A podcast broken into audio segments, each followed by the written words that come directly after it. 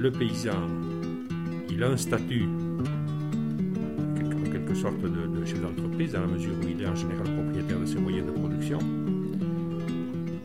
Mais il a euh, une condition qui est celle des, salariés.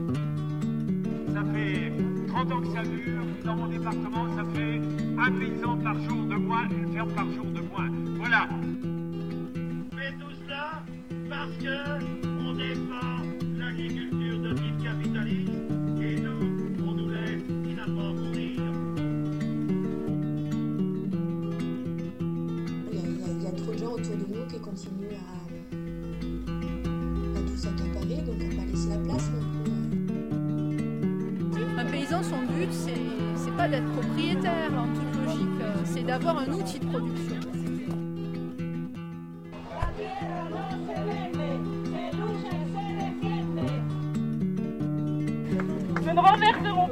En bichonnant une petite oasis bio arrosée par les pluies nucléaires, mais en transformant radicalement les rapports sociaux, en démantelant les machineries économiques, industrielles et de contrôle social. Des gens qui se déclarent paysans la tête Les paysannes et paysans dans la lutte des classes. Vous êtes à l'écoute des paysannes et paysans dans la lutte des classes sur les ondes de Radio Canu et Radio Dragon. Depuis l'hiver 2019, une équipe de bergères et bergers se rencontre pour réfléchir à leurs conditions de travail, fatigués des mésaventures. Ils et elles tentent de casser l'isolement propre à leur travail, poser des mots sur ce qu'ils et elles vivent, la passion ou la soumission, le rapport salarial avec les éleveurs, les salaires, les embauches, l'idéalisation du métier. Au détour d'une de leurs rencontres, euh, ces personnes nous ont raconté un peu la réalité de leur travail et pourquoi s'organiser collectivement et ne pas rester seul. Euh, cette émission sera donc en deux parties. Dans cette première partie, aujourd'hui, on aborde un peu la réalité du travail salarié euh, dans le pastoralisme, depuis les conditions de vie matérielle euh, des cabanes, euh, la gestion des troupeaux, les conventions collectives, euh, les salaires, le partage de l'espace de montagne, etc. On va écouter donc cette partie aujourd'hui et puis dans deux semaines la seconde partie avec d'autres sujets aussi sera diffusée, la seconde partie qui aborde des questions d'organisation collective justement et pourquoi euh, ces différentes rencontres se sont mises en place. Et puis on donnera aussi euh, différentes références euh, de brochures issues de, de ce travail collectif et puis d'autres d'autres choses où aller jeter un œil autour de la question du travail salarié dans l'élevage principalement au vin mais voilà dans le pastoralisme. Bonne écoute. Alors, on a un groupe de bergers et de bergères, et là, depuis deux jours, on est ensemble dans un coin des Cévennes, qui est très beau, avec la forêt et la rivière autour. Et on se retrouve pour euh, parler et tenter de s'organiser ensemble. Euh, ce qu'on a en commun, c'est d'être berger et bergères salariés. Et on travaille avec des bêtes qui peuvent être des brebis ou des vaches. On peut euh, travailler pour des élevages qui vont produire de la viande ou du lait et du fromage. Et ça fait quelques fois qu'on se voit de cette manière parce que chacun dans notre coin, on était tous arrivés à la conclusion qu'il nous arrive beaucoup de mésaventures dans notre statut de berger salarié et qu'on aime beaucoup ce métier, mais qu'on voit aussi qu'autour de nous, ces mésaventures, elles ont fait nos amis arrêter et qu'on a envie de se regrouper, en parler, partager notre expérience et pouvoir construire des moyens de lutte pour euh, améliorer ses conditions de travail et, pouvoir en profiter pleinement. Et ça fait quelques fois qu'on se rencontre, ça fait quelques fois qu'on parle, qu'on a construit quelques outils, on a fait un guide juridique, on a fait hum, un recueil de brèves qui permettent de, partager nos expériences. Et on a commencé ces rencontres avec la conclusion que bah, ça nous renforce et ça avait changé pas mal de choses euh, pour certains d'entre nous dans la saison qui venait de se passer. Pour commencer, peut-être qu'on va vous expliquer euh, c'est quoi être berger salarié, c'est quoi notre réalité et d'abord c'est quoi la différence entre un éleveur et un berger et pourquoi, pourquoi c'est important dans ce, qu'on va dire par la suite. En gros, euh, l'éleveur possède euh, en gros, possède les brebis et la ferme et l'outil de production, loue les pâturages, etc. Et le berger, lui, va être plutôt en charge de, de garder le troupeau et s'occuper de l'alimentation et des soins. Et nous, en particulier, sur la période d'estive, une période un peu spéciale, quoi, on se retrouve seul à gérer tout le troupeau. Et donc, il peut y avoir des éleveurs qui gardent leurs bêtes, qui sont des éleveurs bergers, et des éleveurs qui confient la garde de leur troupeau, qui se groupent à plusieurs aussi pour, euh, pour confier leur troupeau. Euh, alors, quatre ou cinq troupeaux, euh, plusieurs troupeaux à un seul berger. Donc on peut se retrouver à avoir quatre ou cinq patrons pour le coup. Et du coup, ce qu'on a commencé par faire en se rencontrant, c'était partager sur nos conditions de travail et qu'est-ce qui nous arrivait quand on est en estive, quand on travaille en hiver, tous nos déboires qui concernent euh, l'hébergement, qui concernent euh, nos négociations de salaire, qui concernent les relations humaines, qui concernent l'état sanitaire du troupeau. Du coup, pour euh, vous donner une idée un petit peu de qu'est-ce que c'est, peut-être on va commencer à vous parler de nos cabanes. Alors oui, les cabanes, c'est un, enfin c'est l'endroit où on va habiter pendant toute la saison d'alpage. Donc sur les montagnes où on, garde les brebis. Et donc c'est important, comme on travaille tous les jours et c'est des grosses journées souvent, bah, d'avoir un peu un minimum de confort pour pouvoir se reposer correctement et se laver et tout ça. Donc c'est des choses qu'on qui commencent, je pense, enfin que la qu'il y a quand même un certain nombre de cabanes qui sont rénovées, qui sont équipées de plus en plus, mais ça arrive encore d'être dans des d'être logé dans des conditions vraiment très très précaires. Enfin, de pas forcément avoir l'eau à proximité, de pas forcément avoir d'électricité ni de quoi chauffer dans la cabane. Ça existe encore et du coup, bon, bah, ça c'est des choses sur lesquelles, euh, enfin, quand on, quand on cherche une montagne, on essaie aussi de faire attention à ça. Il arrive aussi encore que des bergers euh, campent à côté du troupeau parce qu'il n'y a pas cabane.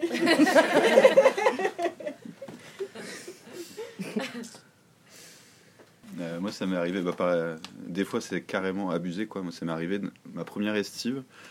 Euh, bon, outre la paye minable, euh, j'étais, dans une cabane qui était en tôle. Donc vous imaginez le soleil qui tape sur une cabane en tôle pour faire la sieste là-dedans. Bonjour quoi.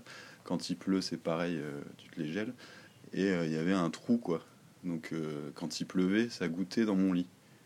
Enfin, je sais pas, c'est, pas, pas digne quoi comme, comme condition. Euh, pour aller chercher l'eau, fallait, euh, fallait marcher un quart d'heure. Il y avait un goutte à goutte, donc on mettait un bidon de 5 litres et puis euh, il fallait attendre un quart d'heure quoi, pour avoir 5 litres d'eau. Ouais, c'est des choses qu'on n'a pas envie de faire quoi, quand on bosse plus de 10 heures par jour. Et des fois, il y a aussi une dynamique pour rénover ces cabanes et essayer de boucher les trous. Le problème, c'est que ça brasse énormément, énormément d'argent. Il y a tout un système de subvention derrière et cet argent, il va rarement complètement dans la réalisation de ces cabanes.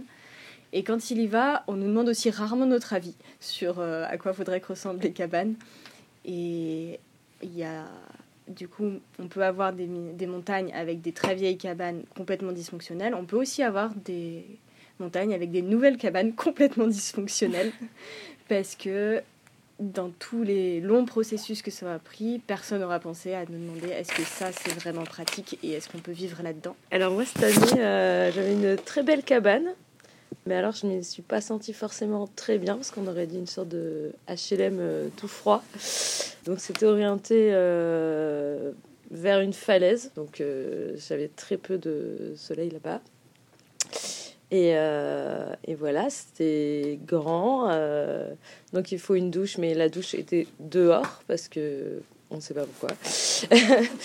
et euh, donc des fois il fait un peu froid, donc se lever dehors, c'est pas hyper évident.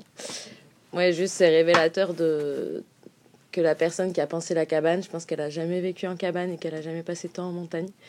Et du coup, c'est comme si on était obligé de dire que c'était bien parce que c'était tout neuf, mais en fait moi j'ai moi, j'ai préféré euh, ma cabane un peu pourrie de l'année dernière. Euh, il y avait plein de souris et toutes petites où je sais pas, je me sentais mieux dedans. Du coup, c'est un peu compliqué aussi de parler des, conditions de logement, je trouve, parce que c'est ça dépend aussi beaucoup de chacun et de ce qu'on aime bien, quoi. C'est pas tout d'avoir une cabane très moderne. J'ai entendu aussi euh, des éleveurs racontaient qu'ils avaient le projet de restaurer une des cabanes d'alpage et qu'il leur suffirait par exemple de 10 000 euros pour restaurer cette cabane. Donc ils ont fait une demande de subvention auprès de l'Europe. Ça leur a été refusé. Ils n'ont pas pu recevoir les 10 000 euros pour eux restaurer eux-mêmes la cabane.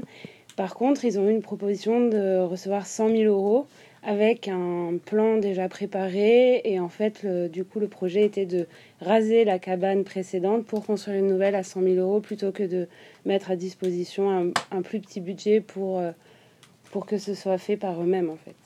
Moi, je voulais juste euh, rebondir sur euh, l'histoire dont tu parles là, parce que j'ai l'impression que plein de fois, en fait, ils n'ont pas le choix.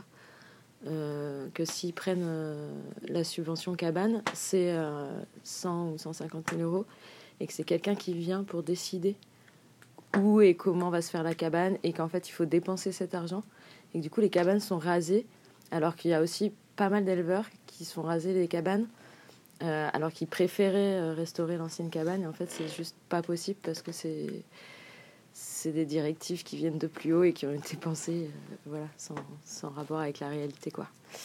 Et voilà.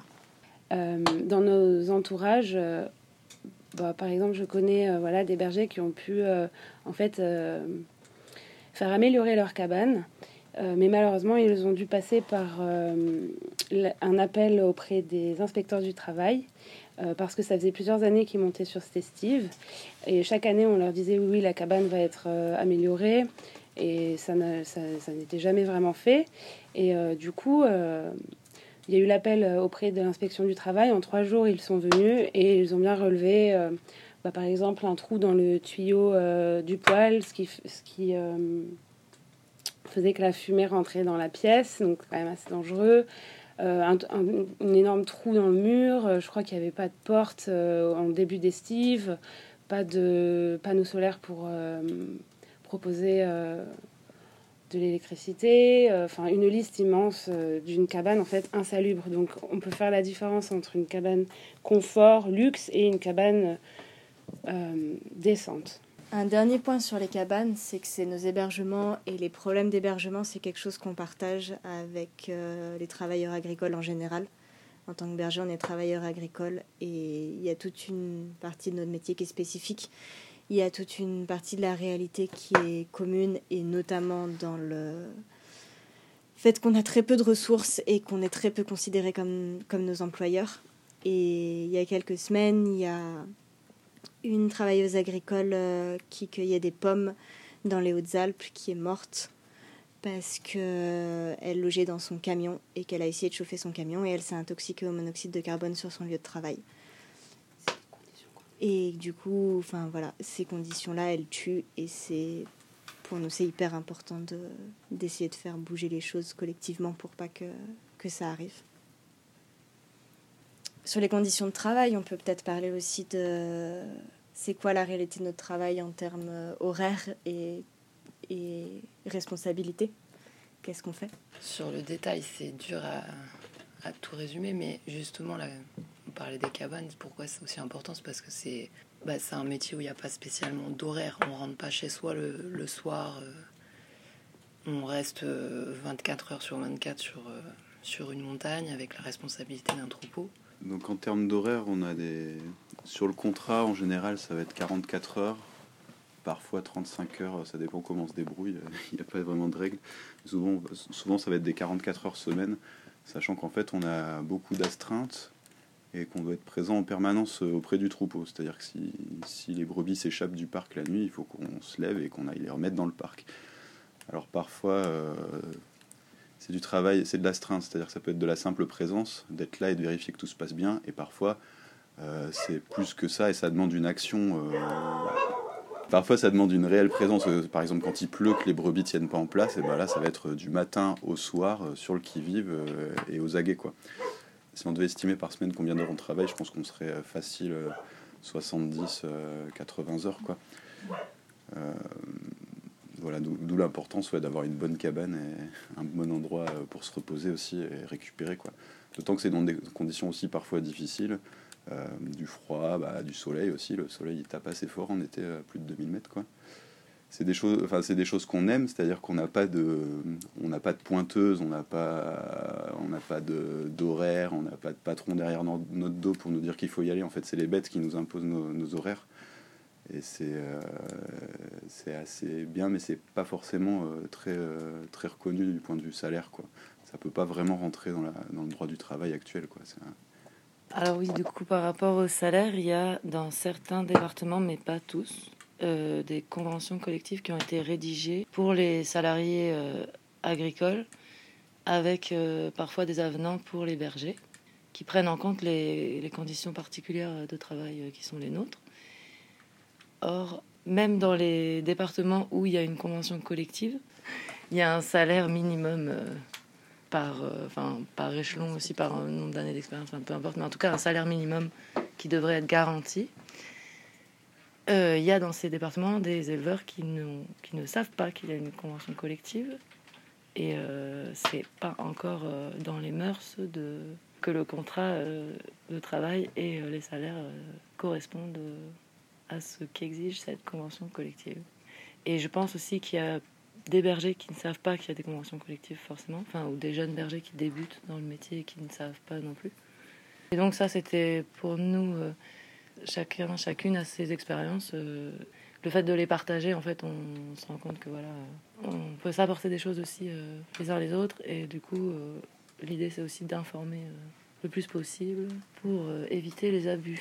Du coup, pour vous donner une idée des salaires, il y a deux départements qui sont considérés comme les départements qui ont la meilleure convention collective. Et pour des bergers débutants, du coup la première année de garde, parce qu'à partir de la deuxième ça change, le salaire brut dans les Hautes-Alpes, il est censé être à 2079 euros. Et le salaire brut dans les Alpes de Haute-Provence, il est censé être à 2087 euros. Peut-être on peut juste faire un petit tour de table et on dit tous ça a été quoi notre premier salaire en tant que berger débutant? Moi j'ai gagné 1600 euros. Bah, nous, on avait un salaire pour deux. Donc, c'est pas... c'est- Donc, euh, ça faisait euh, 1800 euros divisé par deux, ça fait euh, 900 euros. Moi, j'ai été payé 1400 euros net. Ouais, 1000 euros au black. un, bon, un bon paquet de billets, quoi. Je pense que c'est toi qui gagne. Euh, moi, c'était 1800. C'est pas pire. Moi, pour mon premier travail euh, en tant que bergère, 1500 euros. Euh, moi, c'était oui, le SMIG, 1002, 1003. euh, après, c'était pour de la fromagerie. Donc, euh, un peu plus d'astreinte, mais un travail juste différent. J'étais à 1007 net. Et une des choses qu'on a fait ce week-end, c'est que cette année, il y a une nouvelle convention collective nationale qui vient de sortir pour les ouvriers agricoles. Du coup, on s'est dit super, on va se farcir les 36 pages de documents juridiques pour comprendre qu'est-ce que ça nous apporte. On a lu les 36 pages de documents juridiques et la réponse était rien. Donc euh, voilà, on était assez enthousiaste sur le fait qu'il y a un travail autour des conventions collectives. Euh, on se dit que le chemin, il est encore assez long. Un des constats qu'on faisait tout à l'heure, c'est que les Hautes-Alpes, c'est le département où ça le fait plus longtemps qu'il y a une convention collective qui existe, et c'est le département où il y a les meilleurs salaires. Et même si les salaires sont pas au niveau de la convention collective, ça joue et ça apporte quand même quelque chose.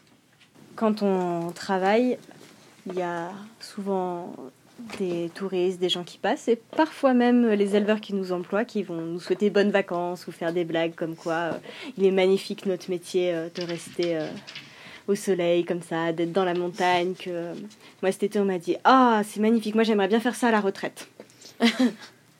Et du coup, ce qu'on constate dans ces cas-là, c'est qu'il n'y a pas une idée très claire de c'est quoi qu'on est en train de faire et qu'est-ce que ça veut dire euh, être berger et garder des brebis? On va essayer de vous décrire un peu ça, euh, c'est quoi qu'on fait durant la journée à part euh, faire la sieste. Alors, bon, ben, on, se lève tôt, hein, parce que voilà, il faut essayer de sortir les brebis un peu tôt, surtout quand il fait chaud. Une journée, c'est beaucoup de marche en général, euh, avec plus ou moins de dénivelé selon les montagnes, mais euh, voilà, au début, en général, c'est très fatigant le temps de, de prendre un peu le rythme, quoi. Bah, il y a des journées cool, il y a des journées beaucoup moins cool, quoi. Mais euh, l'image que moi j'avais avant de commencer le métier de je vais passer mon temps à lire des bouquins euh, et euh, jeter un œil sur les brebis de temps en temps, ben, ça arrive quand même assez rarement. et voilà, parce qu'il y, y, a la garde, il y a aussi les soins. Du coup, ça c'est à part. C'est souvent le matin, tôt ou le soir quand on rentre.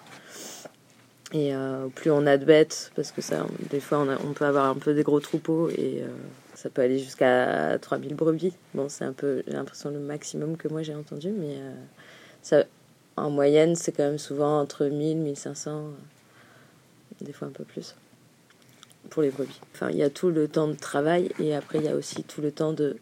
En fait, on est. Tant qu'il fait jour, on est dehors, on va dire. Et euh, du coup, ça peut faire des longues journées en été. Et, euh, après, ben, il faut quand même se faire à manger, euh, dormir, laver ses fringues. et ça fait vite des, grosses, grosses journées.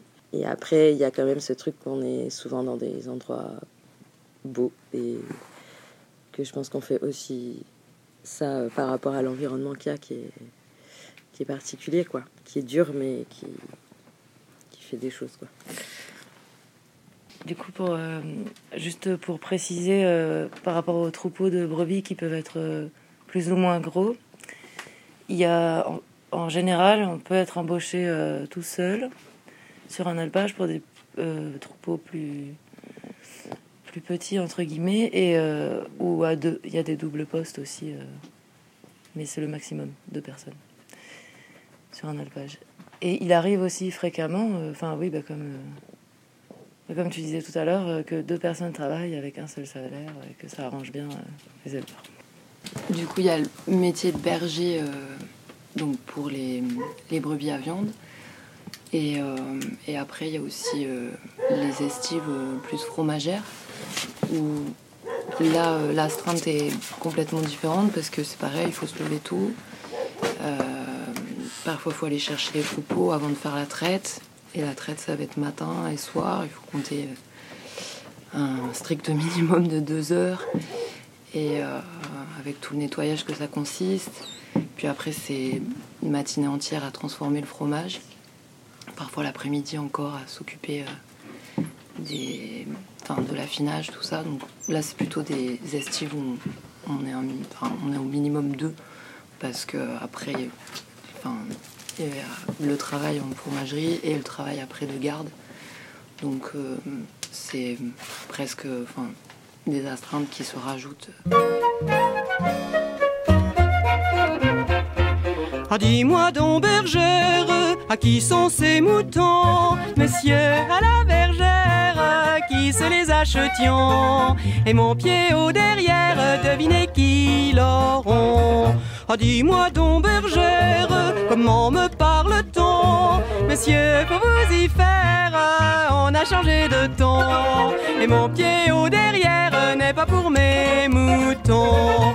Dis-moi donc, bergère, mais que s'est-il passé? Ce n'est pas du tout ce que mon père et mon grand-père m'ont raconté. Ils m'ont dit que les filles n'attendaient plus que moi, qu'avant de fonder une famille, je devais m'amuser comme un roi.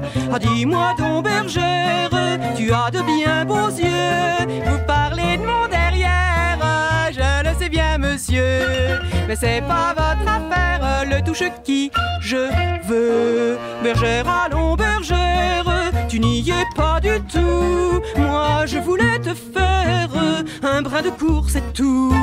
Voilà des manières, votre cours, je m'en fous. Dis-moi, dis-moi, bergère, pour qui te prends-tu donc? Soit dit sans vouloir te déplaire, tu as le nez beaucoup trop long. Tu as la taille fine, la jambe beaucoup moins. Tu n'as pas assez de poitrine et tu aurais besoin d'un shampoing.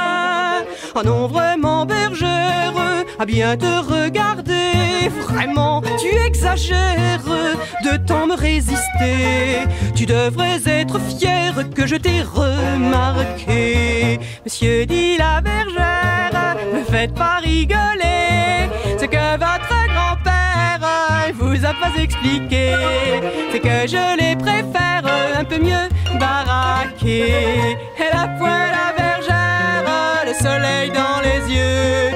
N'en déplaise à monsieur votre père, vous n'êtes pas terrible mon vieux. Suffit pas que le coq chante pour qu'on vienne en gloussant.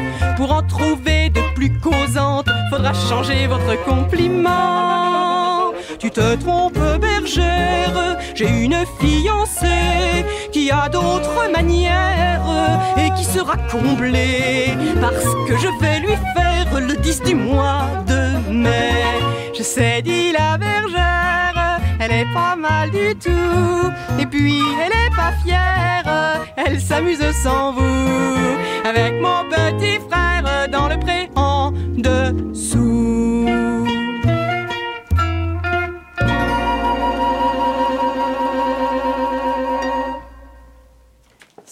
Fait, ça a trait aussi à de quoi on est capable. Et en fait, un des problèmes qu'on rencontre beaucoup, c'est que des éleveurs, pour pouvoir euh, continuer à maintenir des bas salaires et des mauvaises conditions de travail, ils vont servir du fait d'avoir euh, des armées de débutants qui trouvent ce métier absolument magnifique et passionnant et qui sont prêts à accepter ces conditions de travail.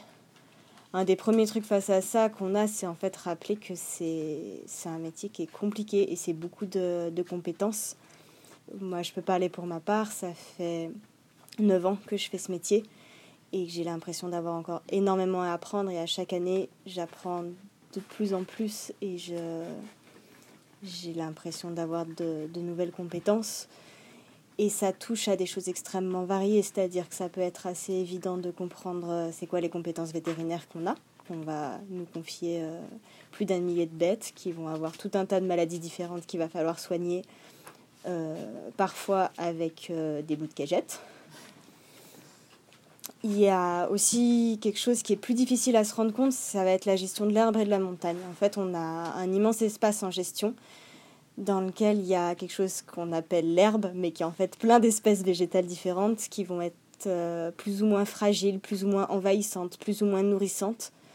Et euh, on va parcourir toute cette herbe différente avec le troupeau pour faire que le troupeau il soit, il se nourrisse le mieux possible. Du coup, ça veut dire jouer avec euh, comment les différentes herbes elles vont être plus ou moins nourrissantes sur différents moments de la journée. Et surtout, on va essayer de faire que notre montagne, elle soit le plus nourrissante possible sur la longue durée. Du coup, on va faire attention au surpâturage, au sous-pâturage, à comment on fait manger telle ou telle parcelle pour euh, faire reculer les plantes envahissantes, favoriser d'autres. Et puis, il y a le cœur de notre métier qui est la conduite du troupeau. Quand on voit des bergers expérimentés conduire un troupeau, on a l'impression que c'est très facile, qu'ils sont juste là en train de traîner à côté. Et euh, que des fois, ils ont un chien trop fort à qui ils ont dit deux trucs et que le chien, il a fait tout le travail. En vrai, les brebis, elles sont hyper sensibles à comment on va se placer par rapport à elles, à toutes nos émotions, à tout ce qui va se passer. À ce qui va se passer, ça veut aussi dire euh, les promeneurs, les randonneurs, les vélos, les cyclistes, euh, tous les dérangements. Moi, j'ai l'impression que la conduite de troupeau et avoir cette image du troupeau très calme, qui est tranquillement en train de manger, c'est tout un art qu'on acquiert petit à petit. Et que parfois, quand les éleveurs montent et qu'ils doivent faire transhumer le troupeau, ils se rendent compte, parce qu'ils sont super en stress et qu'ils n'arrivent absolument pas à conduire les brebis d'un point A à un point B, que peut-être on est en train de faire quelque chose. Et quelque chose dont on a beaucoup parlé aussi et qui est un réel problème autour de ce métier, c'est euh, toute l'image d'épinal qui est créée autour des bergers, qui fait à la fois qu'on n'est pas reconnu et qui fait qu'il y, a beaucoup de conflits autour de cette idée du bon berger et de la montagne magnifique. Par exemple, moi je constate euh, que régulièrement quand on discute avec euh, des éleveurs ou qu'on les entend euh, parler de ils ont tendance à dire parfois que c'est difficile ou c'est de plus en plus difficile de trouver un bon berger. Ben, J'ai envie de dire que c'est réciproque. Enfin, je ne sais pas si c'est plus difficile qu'avant. Mais en même temps, enfin, peut-être euh, qu'il qu est temps de commencer à se poser des questions. Pourquoi on ne trouve pas de bons bergers? Pourquoi on ne trouve pas de bergers qui veulent rester? Être berger, c'est souvent perçu par les éleveurs et par certains bergers eux-mêmes comme un métier passion. Parce que euh, on investit beaucoup de nous-mêmes. On peut investir euh, notre propre matériel. Quand même, c'est un métier qui demande un certain budget pour, être, pour s'équiper. Quand on reçoit un troupeau, par exemple en alpage, mais même le reste de l'année, on va s'occuper de, des brebis, bien sûr, comme si c'était les nôtres. Donc on s'investit peut-être même émotionnellement, en fait, au troupeau.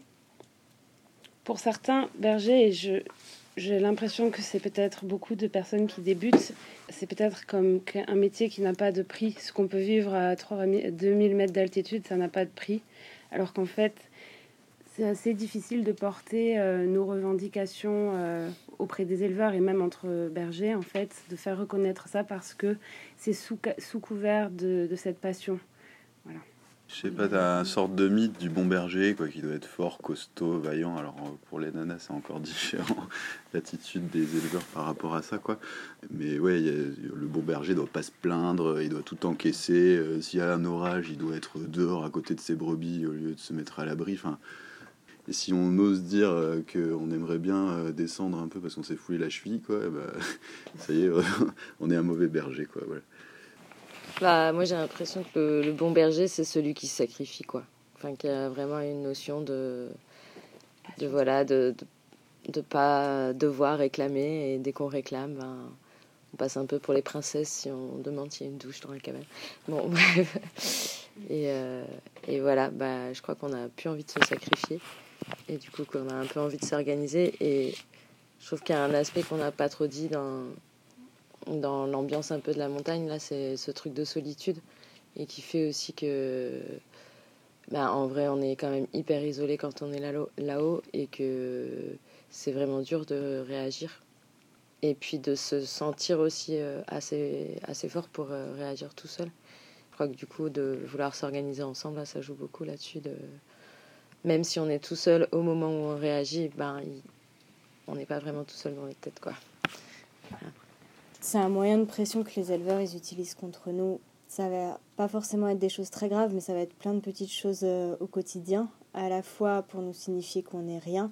Ou je pense par exemple euh, à une amie qui avait euh, un captage d'eau de merde, alors que c'était pas du tout, c'était assez simple de faire un meilleur captage d'eau, qui a demandé, alors qu'il y avait un héliportage à l'éleveur, de mettre un marteau dans le big bag de l'héliportage pour réparer elle-même le captage d'eau. Et l'éleveur lui a répondu T'as qu'à prendre un caillou. Genre, elle aurait pas pensé toute seule à prendre un caillou. Genre, on répare pas la moitié des choses avec des cailloux habituellement. Genre, il a pas un vieux marteau qui traîne dans son garage ultra équipé. Et qu'en fait, avec euh, la fatigue, avec la journée, avec l'isolement, c'est super dur de faire face à ça parce qu'on n'a pas un endroit où on peut dé on peut décompresser, on a souvent personne à qui parler, c'est souvent que la personne à qui on parle le plus, notamment dans les cas de conflit, c'est l'éleveur, et on monte aussi vite en pression. Et moi j'ai le souvenir d'avoir travaillé dans une montagne où ça on s'entendait mal avec l'éleveur, parce que c'est son fils qui nous avait embauchés et que le père en question trouvait que les filles pouvaient pas être bergères et ça avait mal parti tout de suite. Et qu'un de ses moyens de pression, c'était une cabane qui était accessible en 4x4, et c'était d'arriver à 4h du matin à la cabane avec le 4x4, surprise, et qu'en fait, en fin de saison, moi j'avais des acouphènes de 4x4, et je me réveillais le matin à 4h, ah, il arrive. Et non, ça allait, il n'était pas là. ouais, sur la solitude, c'est vrai que c'est très dur. Euh, parfois on n'a pas de, recul pour se mettre en question. Donc euh, c'est pour ça que c'est très important de se, mettre en lien avec d'autres bergères bergers quoi, pour, euh, pour se rendre compte qu'on n'est pas fou. Quoi. il, y a des, estives où j'ai dû appeler des, amis quoi, pour raconter ce qui se passait, essayer de voir si c'était moi, qui clochais ou c'était les éleveurs qui, clochaient. Et ouais, enfin, quand on est dans un isolement pareil, on peut se retrouver c'est super dur euh, psychiquement. Quoi. Donc il y, y, a un numéro de, téléphone de soutien, une espèce de, hotline SOS euh, Suicide pour les bergers qui s'appelle Cléopâtre. Et euh, bah, c'est une initiative quoi, qui, qui, fait vachement bien. Quoi. oui, je me suis déjà retrouvé à, ne pas savoir qui appeler, à, avoir besoin de quelqu'un à qui parler. Quoi, et je me suis retrouvé à appeler ouais, ce numéro de téléphone quoi, qui est fait par, par des bergers et non bergers quoi, et qui, qui est là pour nous soutenir dans les moments difficiles. Quoi. Euh, ouais, moi, ça, ça a pu m'arriver des fois des moments de craquage où je suis fatiguée, où je me dis, je surréagis parce que je suis fatiguée. Je me mets dans des états comme ça parce que je suis fatiguée. Et en fait, euh, après, je me dis, mais est-ce que c'est normal d'être fatigué comme ça? En fait, et de se mettre dans des états pareils Peut-être que non. Il n'est jamais question, euh, en ce qui nous concerne, de surcharge de travail. Ça n'existe pas trop. Enfin, c'est pas, enfin, c'est pas quelque chose qui, dont on parle beaucoup, alors que je pense que parfois c'est le cas. Enfin, des fois, je me dis, euh, en fait, j'ai pas le droit d'être fatigué, j'ai pas le droit d'être malade. Il faut tout le temps en pleine forme. Parce que tout repose sur moi, en fait. Enfin, est-ce que c'est juste euh, enfin, C'est un choix aussi. Enfin, moi, par exemple, je l'ai fait par choix, je pense, de faire ça. Enfin, c'est peut-être pas pour autant une raison pour euh, assumer tout ce qui va. Enfin, toutes les choses qui ne me correspondent pas, qui vont avec ce choix, obligatoirement. Et la solitude, ça me fait penser à que, effectivement, on travaille 7 jours sur 7. Du coup, il n'y a pas un moment où ça s'arrête. Et qu'on travaille en montagne et du coup, le téléphone est loin d'être euh, une évidence. Souvent, le téléphone capte qu'à des endroits précis, parfois loin de la cabane, parfois pas du tout. Et que j'ai travaillé sur une estive où, euh, quand on était à la cabane d'août, c'était entre 2h30 et 3h de marche pour arriver à la voiture. Et après, il y avait encore 20 minutes de voiture pour capter. Et c'était dans le parc national des écrins. Et les éleveurs et le parc national se renvoyaient la balle depuis à peu près une dizaine d'années pour le fait d'acheter une radio. Et que du coup, à ce moment-là, si j'avais un accident, ben j'avais un accident. Et il n'y avait personne qui le savait et que je pense que les éleveurs et le parc vont continuer à dire ah non c'est les éleveurs, ah non c'est le parc encore longtemps jusqu'à qu'il y ait un gros accident. Dans les conventions collectives, euh, elles sont accompagnées euh, d'un avenant berger qui est spécifique du coup à notre métier. Il y a des choses qui sont euh, écrites, qui sont en fait pas du tout dans nos réalités pratiques du métier, comme par exemple en fait sur une montagne où il n'y a pas de réseau, il est écrit sur la convention collective euh, qu'on est censé nous fournir une, radio. C'est très peu le cas. Euh, ça, existe. Hein. Il y a certains éleveurs qui fournissent euh, cette radio s'il n'y a pas de réseau, mais c'est assez rare. on peut voir aussi que on est censé nous fournir des chaussures. Je connais personne, aucun berger qui a ses chaussures payées par l'éleveur et c'est quand même encore un budget personnel 200 balles une, pompe, une paire de pompes. Minimum. Une fois, j'ai fait euh, deux ans avec la composition collective, quoi, et c'était après, euh, c'était après mes 1000 balles au black, là.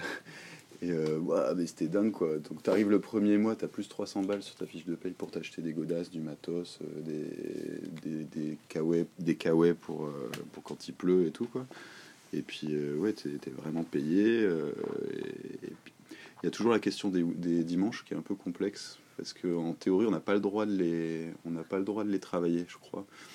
Donc, on est censé être obligé de prendre un congé. Donc, euh, souvent, ce qui se passe, c'est que l'éleveur va payer euh, en cash euh, le dimanche, ou alors rajouter une semaine de boulot à la fin de l'estive. Enfin, il y a toujours un bricolage qui est fait là-dessus. Ça dépend de l'éleveur. Dans le meilleur des cas, en fait. Enfin, dans le meilleur. Ça arrive que les dimanches soient, soient payés et soient payés correctement, mais euh, c'est pas systématique du tout. Ouais, donc souvent, en fait, euh, on, les éleveurs attendent de, du berger qui travaille le dimanche gratuitement. On peut pas déclarer le dimanche, mais c'est faut être passionné en fait.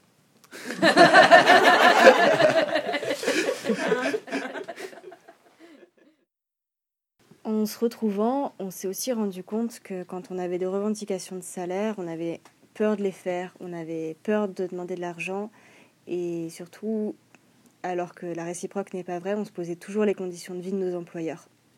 Et du coup, on s'est demandé, en fait, c'est quoi, d'où vient l'argent avec lequel on est payé et comment marche euh, l'élevage aujourd'hui, que ce soit en ovin ou en bovin. Et là, on s'est rendu compte que, bah, en fait, on est payé par des subventions. On va essayer de résumer un petit peu le, système. Euh, je vais commencer pour euh, les bergers qui gardent des brebis pour la viande. Souvent, quand on travaille l'été, on est employé par ce qui s'appelle des groupements pastoraux. Les groupements pastoraux, c'est plusieurs euh, éleveurs qui vont se regrouper ensemble dans une entité pour mettre toutes leurs brebis ensemble en un troupeau, employer un berger pour garder ce troupeau et louer une montagne pour mettre ce troupeau. En tant que groupement pastoral, ils ont droit à des subventions. Et notamment, ils ont droit à des salaires de bergers et de bergers qui sont payés, je crois, à 80%. De 80 à 100%. Et c'est un petit peu différent pour euh, des, des employeurs qui vont avoir énormément de brebis et du coup qui vont pas se mettre en groupement pastoral, quoique il y en a beaucoup qui vont, pour pouvoir capter ces subventions, euh, répartir leurs brebis sur plusieurs montagnes et du coup avoir à eux tout seuls plusieurs groupements pastoraux.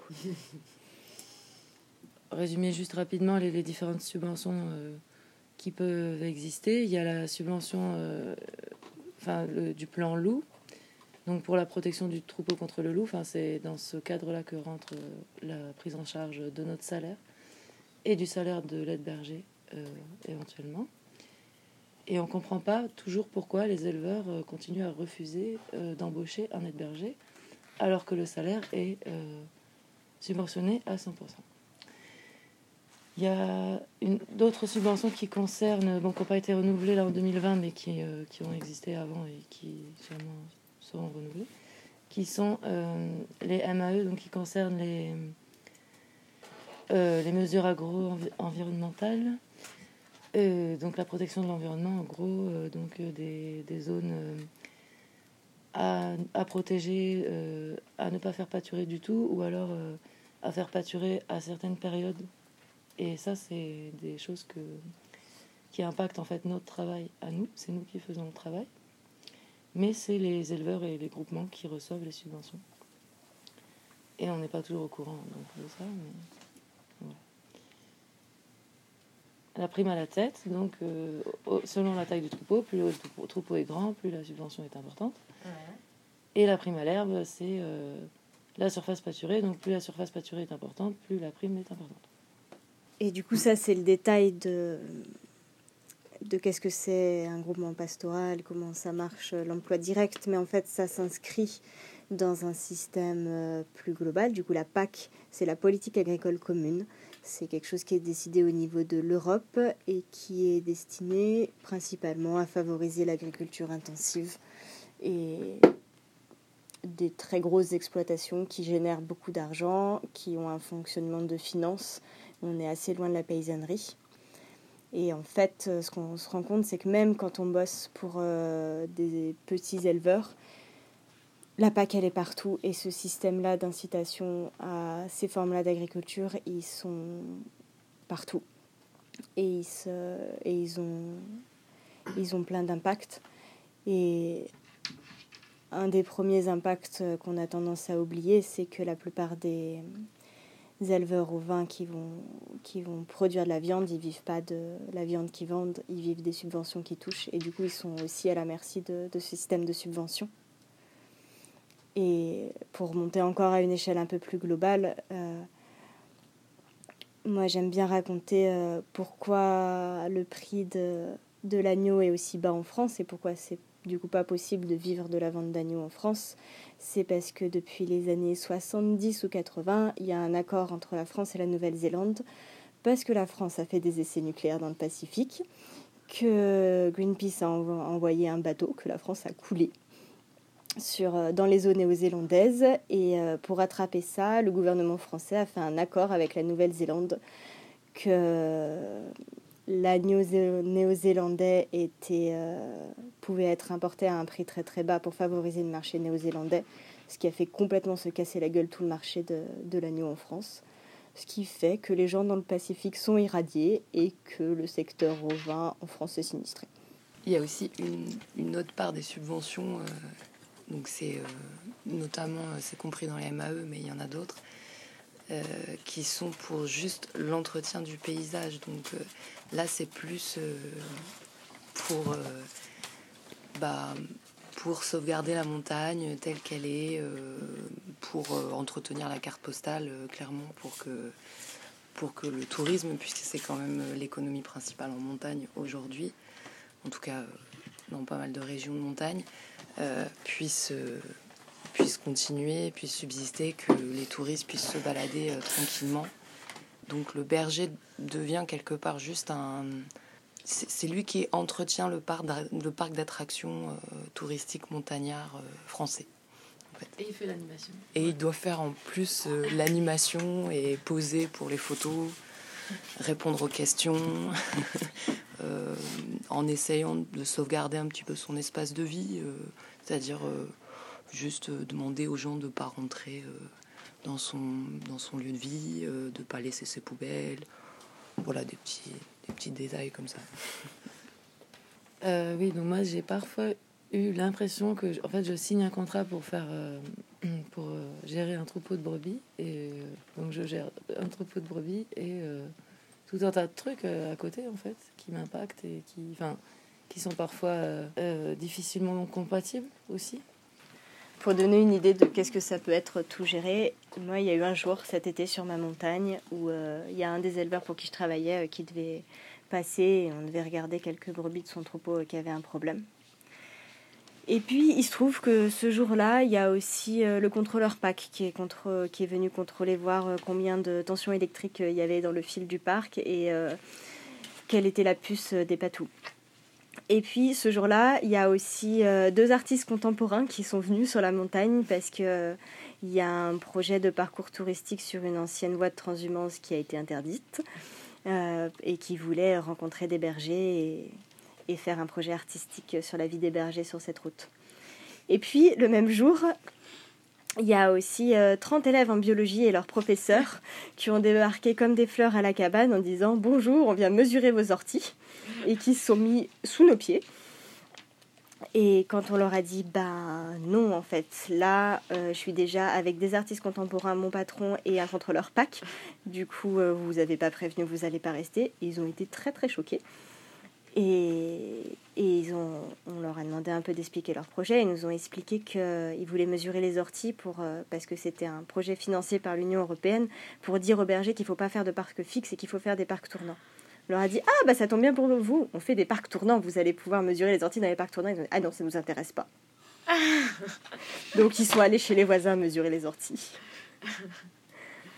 Et encore ce même jour, un peu plus tard dans la journée, il y a des touristes qui sont arrivés en vélo à la cabane en nous demandant Mais est où la piste de ski de fond? Et qui ont pour ça traversé un portail fermé. On leur a dit Mais quand vous repartez, est-ce que vous pouvez bien refermer le portail pour qu'il n'y en ait pas d'autres qui fassent comme vous Ah non, non, mais il était fermé le portail. Donc voilà, des fois ça peut ressembler à ça et ce jour-là on n'a pas eu l'impression de voir beaucoup les brebis. Oui, donc il y a l'histoire des chiens à gérer. Donc il faut savoir que les chiens de protection, bon, c'est assez incompatible avec le tourisme et que c'est des chiens qu'on nous prête, euh, enfin qu'on nous file avec le troupeau et qu'on. Donc quand ils arrivent, on les connaît pas du tout. La plupart du temps, ils sont pas vraiment éduqués. Et souvent, ils sont euh, tout le reste de l'année euh, à la chaîne en bas. Et du coup, là, ils arrivent à la montagne, ils sont un peu foufous, euh, voilà, parce qu'ils sont enfin libres. Et voilà, bah moi j'ai eu un petit problème cet été où j'ai eu euh, donc euh, j'ai un, un, des chiens de protection euh, qui a mordu une petite fille. Ça s'est passé, je pense, parce que en tout cas le père de famille était très très énervé du fait de la présence de ces chiens. Et je comprends que c'est pas très agréable de, de se balader et, et de, de devoir affronter ces chiens. C'est un peu une impasse, en fait, j'ai l'impression, ce sujet aussi, sur les chiens de protection. Du coup, il y a eu une plainte euh, pour morsure et euh, par rapport à ça, ben, on savait pas, on savait pas trop ce que ce qu'il faut faire, si on est responsable également ou pas. Et euh, du coup, on a, on a essayé de chercher un peu les informations là-dessus. Bon, le, je pense que le résultat est que c'est pas très clair, qu'il y a une sorte de flou juridique là-dessus, mais que c'est quand même un, problème auquel on est confronté hyper souvent et, et qui ça. Enfin, je sais pas, moi perso, je vois pas de solution trop par rapport à ça. Oui, en fait, ça, ça peut, les chiens de protection, que ce soit des patous ou des bergers d'Anatolie ou autres, c'est des chiens sur lesquels on n'a pas toujours euh, beaucoup d'autorité, qui peuvent être imprévisibles. Et en fait, même quand. euh, même si en fait tout se passe bien, c'est quand même un stress toujours de ne pas savoir euh, comment, comment ils peuvent réagir à, à certaines situations, à un vélo qui passe, ou, enfin, ou des fois on le sait comment ils réagissent, mais de ne pas pouvoir toujours être. euh, sur tous les fronts et tout prévoir et tout anticiper et tout gérer et tout maîtriser et tout contrôler parce que c'est du vivant en fait et voilà. c'est pas télécommandé on peut pas les éteindre bon on a l'air de se plaindre beaucoup moi je voulais quand même dire aussi que j'ai eu aussi des très bons chiens de protection super euh, bien dressés des, éleveurs qui s'occupent très bien de leurs chiens aussi euh, ça existe aussi en fait évidemment nous on se retrouve pour parler des choses qui posent problème parce que c'est ça qu'on a envie de, faire changer. Mais il y a aussi plein de choses qui vont bien. Enfin, faut, faut pas s'inquiéter trop.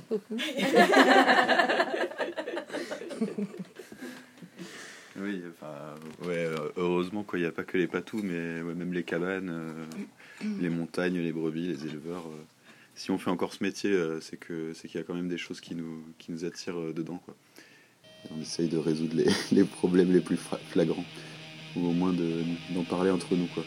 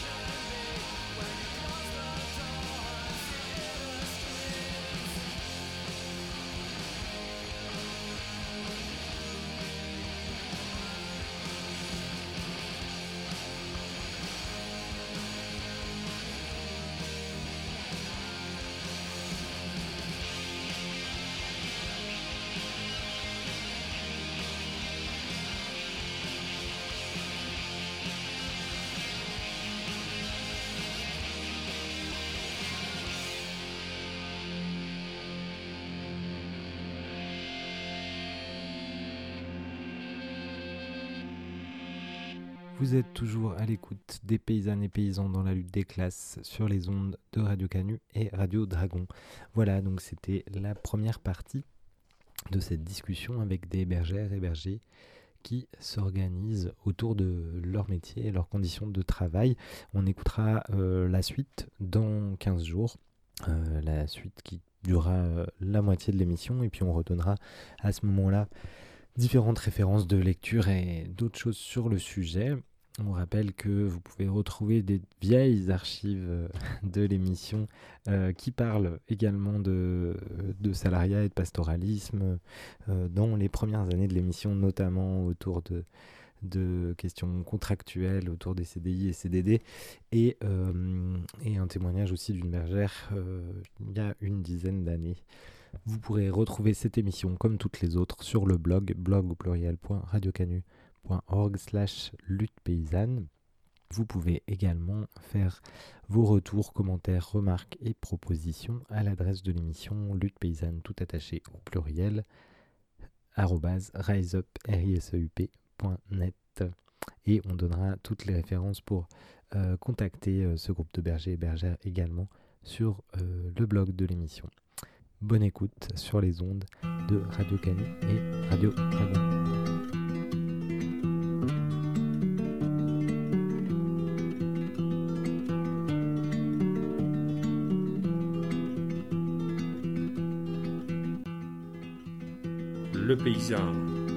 Il a un statut, en quelque sorte, de, chef d'entreprise, dans la mesure où il est en général propriétaire de ses moyens de production, mais il a euh, une condition qui est celle des, salariés. Ça fait 30 ans que ça dure. Dans mon département, ça fait un paysan par jour de moins, une ferme par jour de moins. Voilà. Mais tout cela parce que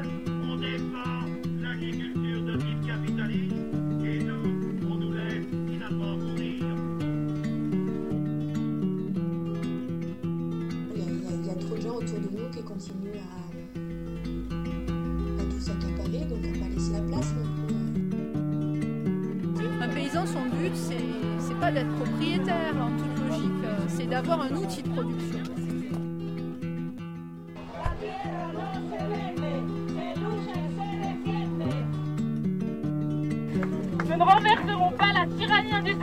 en bichonnant une petite oasis bio arrosée par les pluies nucléaires, mais en transformant radicalement les rapports sociaux, en démantelant les machineries économiques, industrielles et de contrôle social.